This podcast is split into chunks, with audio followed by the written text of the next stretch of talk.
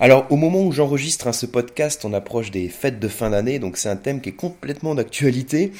Euh, j'ai d'ailleurs su récemment pas mal de questions de votre part par rapport au champagne, des questions assez génériques, donc sur l'interprétation de l'étiquette, sur la notion de millésime, euh, sur les températures de service.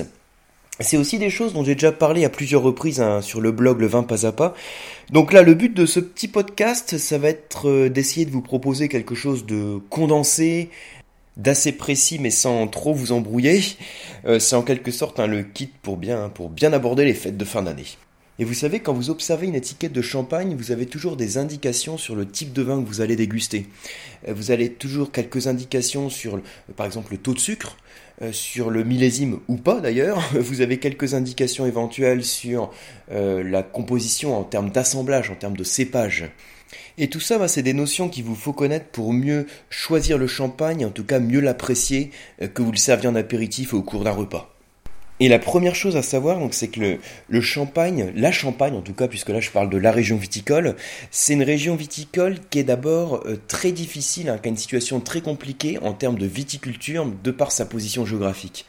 Vous savez, quand on observe la carte euh, des régions viticoles hein, qui sont implantées dans le monde, on constate que la plupart des vignes sont situées entre des latitudes de 30 à 50 dans le nord et de moins 30, moins 50 dans l'hémisphère sud. Donc on a en fait deux bandes, hein. une bande dans le nord de 30-50 et une bande dans le sud de moins 30, moins 50.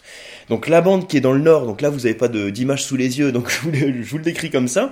La bande qui est dans le nord, c'est celle qui comprend toute l'Europe viticole, et également donc les États-Unis, particulièrement la façade ouest des continents, donc surtout la Californie. Et pour la bande qui est située dans l'hémisphère sud, pardon, donc moins 30, moins 50, on va avoir euh, l'Amérique du Sud, on va également avoir l'Afrique du Sud, mais vraiment donc la pointe de l'Afrique du Sud. Et on va également avoir l'Australie, mais le sud de l'Australie et la Nouvelle-Zélande. Donc c'est dans ces latitudes qu'en termes climatiques, qu'on va avoir un climat qui va être mieux adapté à la culture de la vigne, et donc que la viticulture va être euh, possible.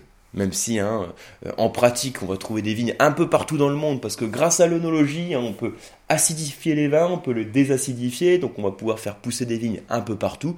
Mais à la base, on a quand même des terroirs et des climats qui vont être plus adaptés euh, pour la culture de la vigne. Or, alors pourquoi je vous parle de tout ça en parlant de la Champagne? C'est pour vous dire que quand on observe donc la position géographique de la Champagne, eh ben, il y a quelque chose qui saute aux yeux. On voit que la Champagne, c'est vraiment situé dans le nord. C'est une position qui est très septentrionale. On est vraiment à la limite nord de la culture de la vigne. Donc, qu'est-ce que ça veut dire en pratique hein, si on a une latitude aussi septentrionale? Ça veut dire qu'en termes euh, climatiques, il va faire froid. Et alors, la difficulté hein, dans ce type de région, euh, ça va être de faire en sorte que le raisin atteigne sa maturité. Vous savez que sous un climat frais, hein, le jus du raisin est beaucoup plus acide que sous un climat chaud. Et donc, si le jus du raisin est plus acide, le vin obtenu va être aussi beaucoup plus vif, beaucoup plus nerveux, beaucoup plus riche en acidité. On va avoir plus de difficultés pour atteindre la maturité dans le raisin. Alors, comment on va faire hein, pour atteindre cette maturité? Eh bien, d'une part, on va utiliser des cépages, des types de raisins euh, qui sont adaptés à ce type de climat, un climat frais. Donc là, en l'occurrence, pour la, pour la Champagne, ça va être principalement euh, le chardonnay le pinot noir et le pinot meunier, qui sont des cépages qui sont très adaptés à des climats frais.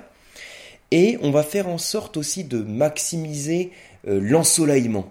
Alors comment on fait pour maximiser l'ensoleillement? Eh ben par rapport au relief, on va avoir des expositions euh, au maximum euh, sud-sud-est hein, pour justement capter un maximum de soleil et permettre à la vigne d'atteindre sa maturité.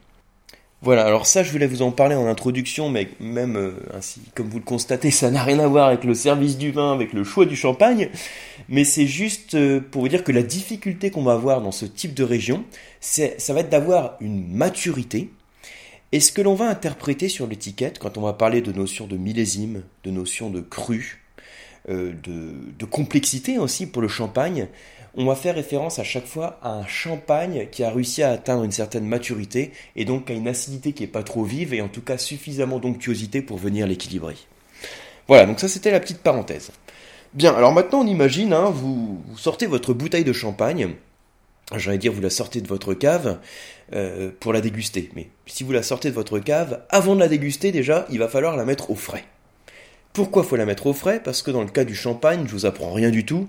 C'est un vin effervescent, un vin blanc effervescent. On fait en sorte de le servir frais donc ça peut être autour de 6-8 degrés. Parce que le froid, ça va permettre deux choses.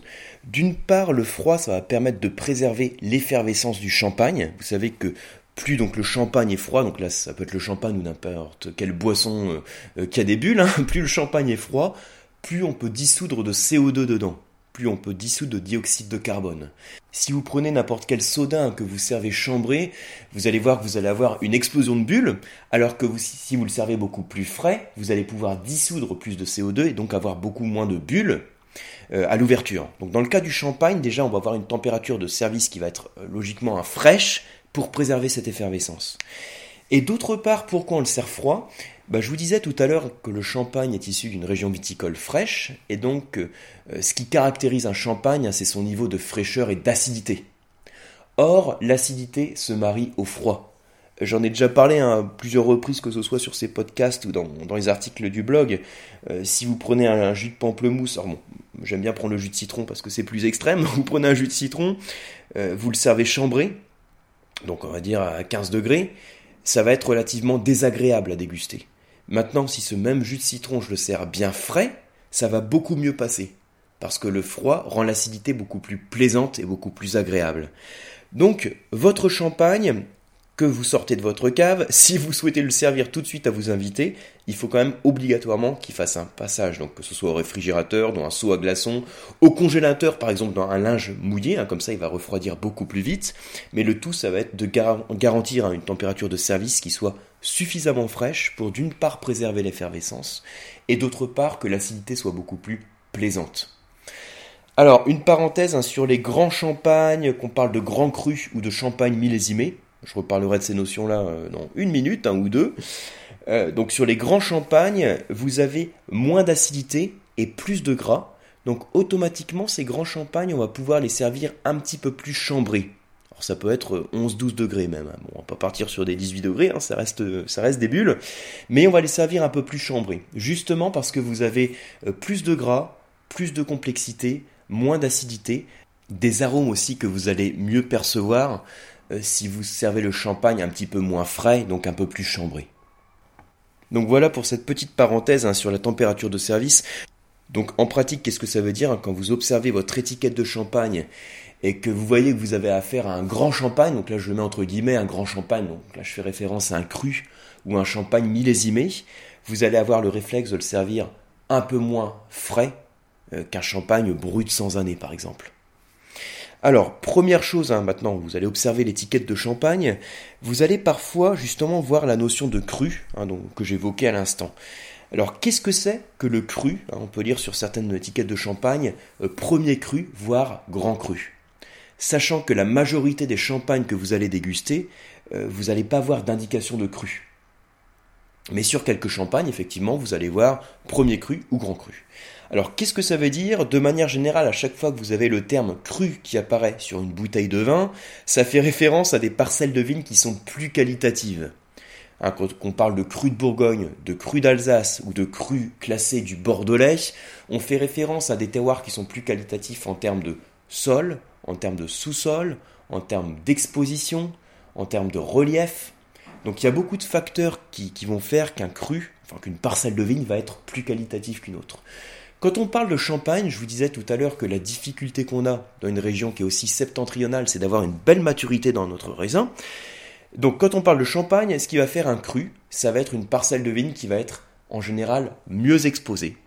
On va maximiser l'ensoleillement et du coup notre raisin, notre de raisin, va pouvoir atteindre une belle maturité, va développer donc plus d'arômes, plus de précurseurs d'arômes, va avoir une acidité qui va être peut-être moins verte, en tout cas un petit peu moins nerveuse, plus d'équilibre, plus de gras et plus de complexité. Et pour entrer donc un tout petit peu plus dans les détails hein, sur cette notion de cru, il faut savoir que quand vous, considérez un vignoble en Champagne, euh, vous avez euh, différents villages, donc il y a plus de 300 villages, donc il faudrait vérifier le, nombre précis, hein, mais il y a plus de 300 villages que l'on a en Champagne, euh, qui sont considérés comme, des crus, et vous avez 17 villages qui sont classés comme grands crus comme par exemple Bouzy, ou bien Chouilly, ou Ambonnet, le Ménil-sur-Auger, Auger. Donc tout ça, ce sont des villages qui sont classés comme grands crus. Et vous allez ensuite, donc, une 40, donc c'est 44, je crois, ouais, 44 villages qui sont classés en premier cru. Donc, qui sont des parcelles, on va dire, pour faire simple, un petit peu moins qualitatives, mais qui sont quand même plus qualitatives qu'un champagne pour lequel vous n'avez pas de mention de cru sur l'étiquette. Sachez aussi hein, logiquement que quand vous achetez une bouteille de champagne sur laquelle vous avez un, cru qui est spécifié, hein, que ce soit premier cru ou grand cru, vous allez avoir donc euh, logiquement aussi un prix d'achat qui va être supérieur. Et logiquement sur les grands crus, le prix d'achat va être également supérieur euh, à ce que vous avez sur les premiers crus.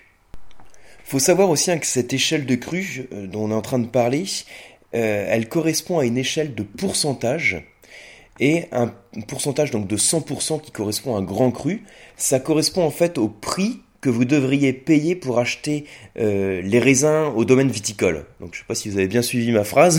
Imaginez vous êtes vigneron en Champagne, donc vous possédez des parcelles de vignes, et il y a un prix de référence hein, qui est donné pour, euh, pour l'achat des raisins. Euh, quand vous devez payer 100% du prix de référence, ça veut dire que les vignes sont vraiment au top et ça correspond au grand cru. Quand vous devez payer donc un peu moins de 100%, c'est-à-dire entre 90 et 99%, ça correspond à un premier cru. Et en dessous, donc ça va à une limite de, 80%, de 80 donc à 89%, que je dise pas de bêtises. Hein. donc vous avez des terroirs qui ne sont pas classés. Voilà, donc en fait, cette échelle de cru, euh, elle est liée à une échelle de pourcentage, sachant que le plus haut pourcentage, 100%, ça correspond au prix maximum euh, à payer euh, pour l'achat des raisins. Voilà, donc ça c'est une première notion dont je voulais vous parler quand vous observez l'étiquette du champagne, si vous voyez la mention de cru. Alors maintenant, autre chose qui est hyper important quand vous observez une étiquette de champagne, dans certains cas, vous allez voir une année hein, qui est spécifiée sur, sur l'étiquette, donc un millésime. Or, donc à la différence des vins euh, que vous dégustez, hein, des vins tranquilles, c'est-à-dire des vins non effervescents, sur les vins tranquilles, vous avez euh, presque systématiquement un millésime qui est indiqué sur l'étiquette. Dans le cas des champagnes, la norme, c'est justement de ne pas avoir de millésime qui est spécifié. Ça veut dire qu'au moment de la vinification, au moment de la fabrication du champagne, euh, le maître de chai, l'œnologue, va mélanger des champagnes de millésimes différents. Donc il peut avoir plusieurs années de champagne, donc en pratique il a euh, clairement plusieurs années de champagne à disposition, et il va mélanger donc tous ces vins de réserve pour obtenir un goût qui soit en fait le plus constant possible d'une année sur l'autre. C'est-à-dire que d'une année sur l'autre, quand vous allez acheter votre champagne, soit auprès d'une grande maison, soit auprès d'un vigneron, vous allez retrouver toujours un goût, une forme d'identité dans le champagne. Ce qui n'est pas le cas dans les autres régions viticoles, puisque vous avez un millésime. Alors vous avez beau retrouver euh, une personnalité commune à un domaine, hein, il y a une manière de travailler, il y a un terroir, il y a des conditions climatiques spécifiques au domaine, mais euh, vous avez l'effet millésime qui joue. Dans le cas du champagne, l'effet millésime ne joue pas parce que vous avez donc les vins de réserve auxquels on va faire appel pour assembler votre champagne au final et obtenir quelque chose qui soit le plus constant d'une année sur l'autre. Donc ça c'est un truc important à avoir en tête, cette notion euh, de, d'assemblage qui est faite systématiquement. Et il se trouve que dans certains cas, vous allez observer néanmoins un millésime qui apparaît sur l'étiquette de champagne.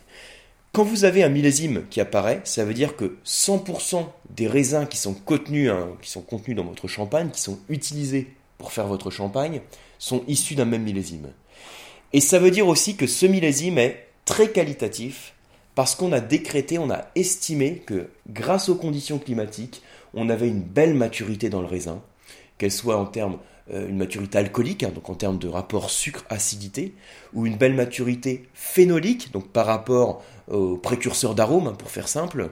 Et donc on va avoir au final un champagne qui va, qui va pouvoir être très qualitatif. Donc quand vous dégustez un champagne pour lequel vous avez un millésime qui est spécifié sur l'étiquette, c'est là aussi un gage de qualité. C'est aussi un, je dire, un gage de, prix plus cher à l'achat, donc systématiquement ça va, être, ça va être plus cher. Mais ça veut dire aussi que comme vous avez plus de gras, plus de complexité, c'est éventuellement un champagne qui va avoir un petit peu plus de garde. Là, vous voyez, je prends beaucoup de précautions quand je dis un petit peu plus de garde parce que à la base, vous savez que le champagne, euh, c'est pas un vin que vous allez nécessairement vous, amuser à faire vieillir dans votre cave. Un champagne, c'est un vin qu'on doit boire dans sa jeunesse. Euh, je dirais de manière très générale qu'on va le boire dans les 2-3 ans. Le but d'un champagne, c'est de le boire avec beaucoup de fraîcheur, avec du fruit hein, de manière générale en termes d'arôme. Mais voilà, ceci dit, si vous avez un champagne millésimé et issu d'un cru ou d'un grand cru, on va avoir donc deux conditions qui vont être réunies qui, font que ce champagne va avoir plus de complexité, euh, des arômes aussi, euh, en général une gamme d'arômes un petit peu plus ample et également plus complexe, et donc un potentiel de garde qui va être un peu plus important. Voilà, il y a un autre point aussi dont il faut parler quand on parle donc d'interpréter l'étiquette d'une bouteille de champagne, euh, c'est la mention par rapport au taux de sucre, hein, par rapport au sucre résiduel euh, que, vous avez dans votre bouteille de champagne. Alors, pour vous parler de ça, euh, je vous dis très rapidement quelques notions de vinification, hein, donc sur la manière de fabriquer le champagne, donc c'est peut-être des notions que vous connaissez déjà, mais pour introduire la, la sucrosité, puis le, sucre résiduel, hein, les mentions qui sont liées au taux de sucre dans le champagne, c'est important que vous ayez ça en tête. Alors pour élaborer mon champagne de manière très, très simple, euh, je vais utiliser à la base un des cépages dont j'ai parlé précédemment, donc le chardonnay, euh, pinot noir ou pinot meunier, et je vais vinifier à partir de ces cépages donc un vin blanc euh, classique, c'est-à-dire tranquille, non effervescent. je vais ensuite faire un assemblage entre ces différents vins, entre mon chardonnay, pinot noir, pinot meunier, avec un certain pourcentage de chacun des cépages. Et ensuite, le but, ça va être d'obtenir des bulles. Et comment je vais obtenir ces bulles Eh bien le but, hein, le, principe, ça va être de faire une refermentation en bouteille. Donc ça c'est très important de l'avoir en tête hein, quand vous élaborez un champagne. Le principe de la méthode champenoise, hein, ce qu'on appelle la méthode champenoise, c'est de faire une refermentation en bouteille.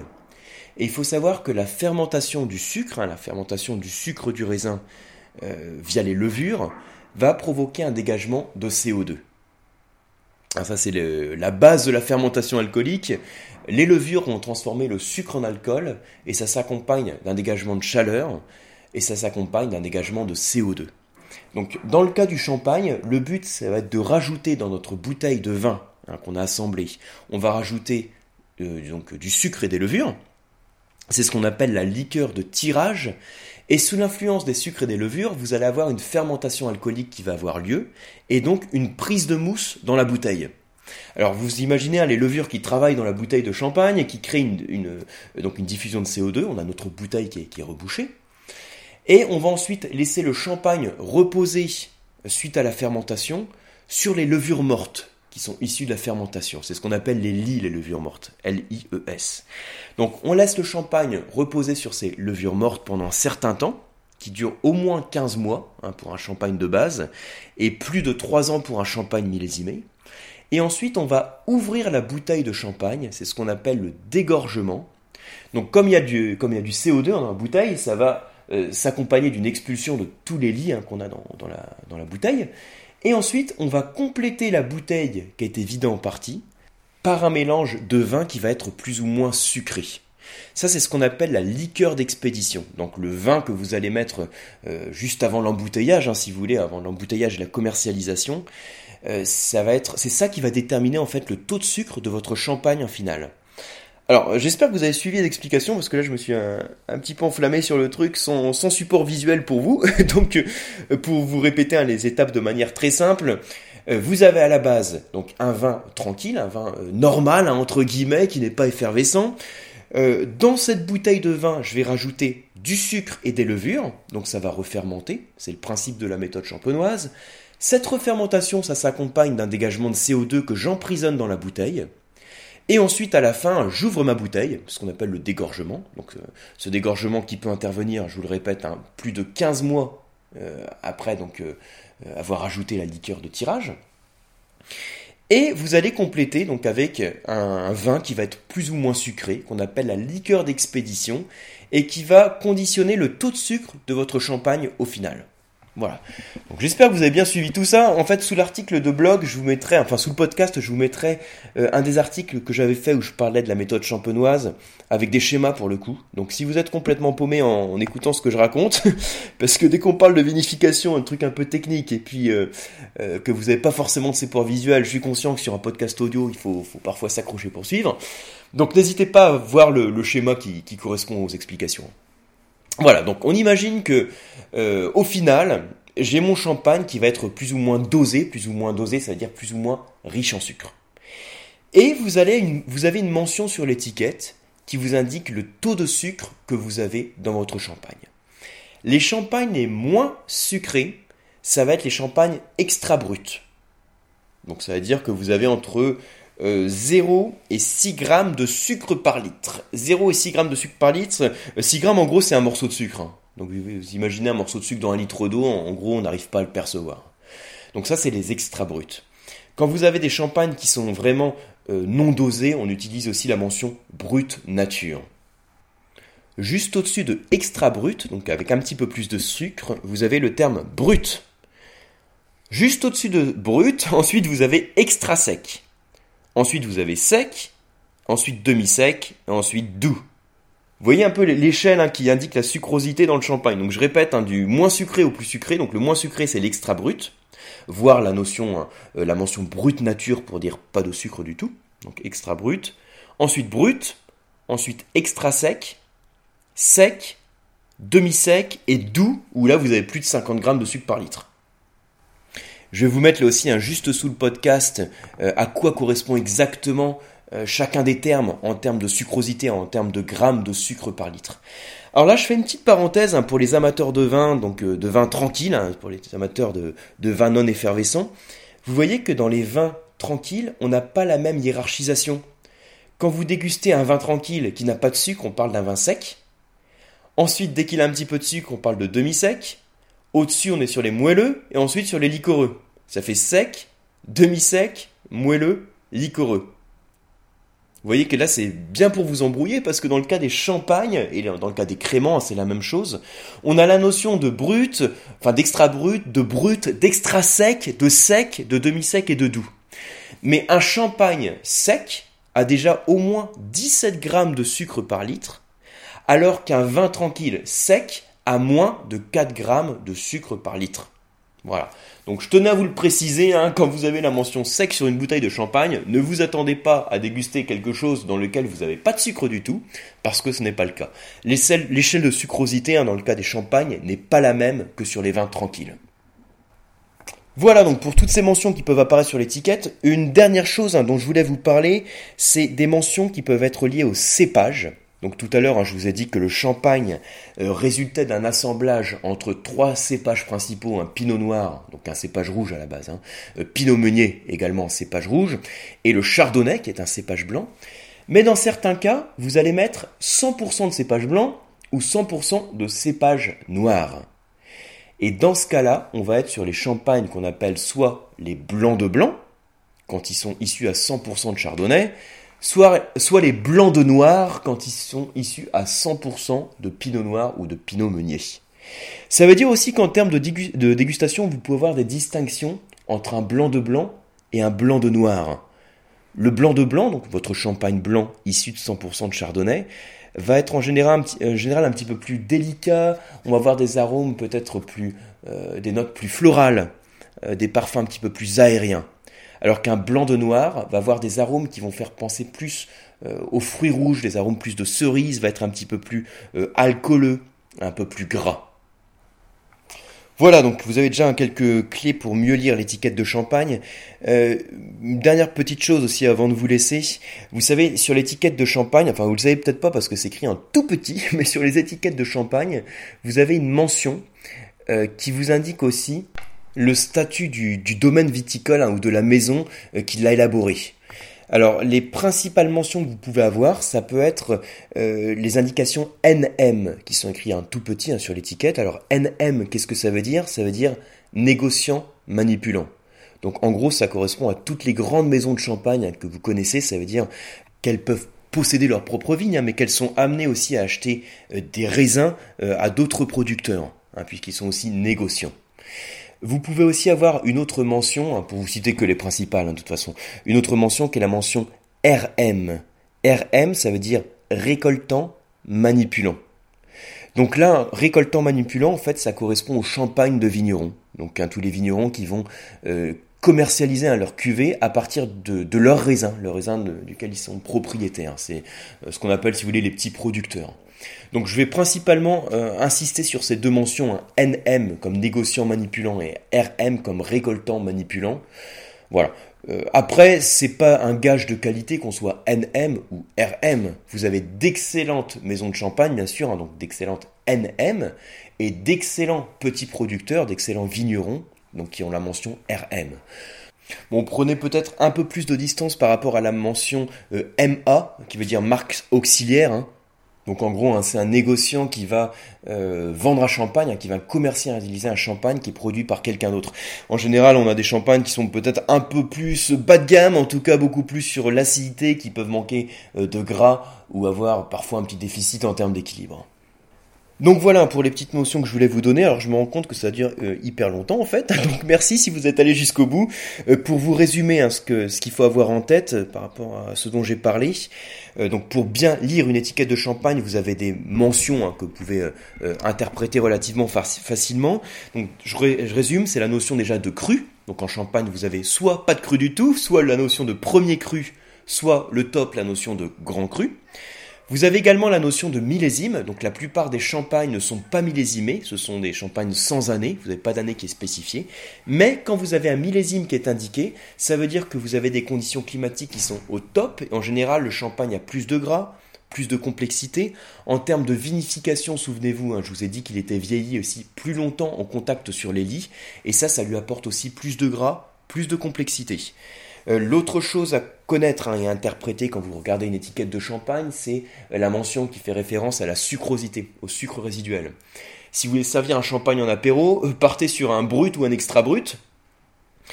si vous voulez servir un champagne en dessert, en général c'est beaucoup plus compliqué, à moins de partir sur un demi-sec ou sur quelque chose en tout cas qui a du sucre résiduel. Hein, si vous le servez en fin de repas, il faut qu'il y ait de la sucrosité, sinon il va vous paraître complètement dépouillé face au sucre du dessert. Donc dans votre repas, en termes d'accord mets vin, le champagne est très bien en début de repas. C'est un champagne qui a de l'acidité, c'est un vin pardon qui a de l'acidité et de la fraîcheur. Mais en fin de repas, si vous voulez servir du champagne, prenez un champagne qui a du sucre résiduel. Et l'autre mention dont j'ai parlé, hein, c'est la notion de cépage que vous pouvez interpréter par les, euh, les termes blanc de blanc et blanc de noir, et également les mentions NM comme négociant manipulant et RM comme récoltant manipulant. Donc voilà pour tous ces petits trucs hein, pour mieux comprendre, mieux connaître le champagne. J'espère que vous les aurez en tête hein, euh, dans les jours à venir euh, si vous dégustez quelques bouteilles de champagne. Et moi je vous souhaite d'excellentes fêtes à tous. À très bientôt.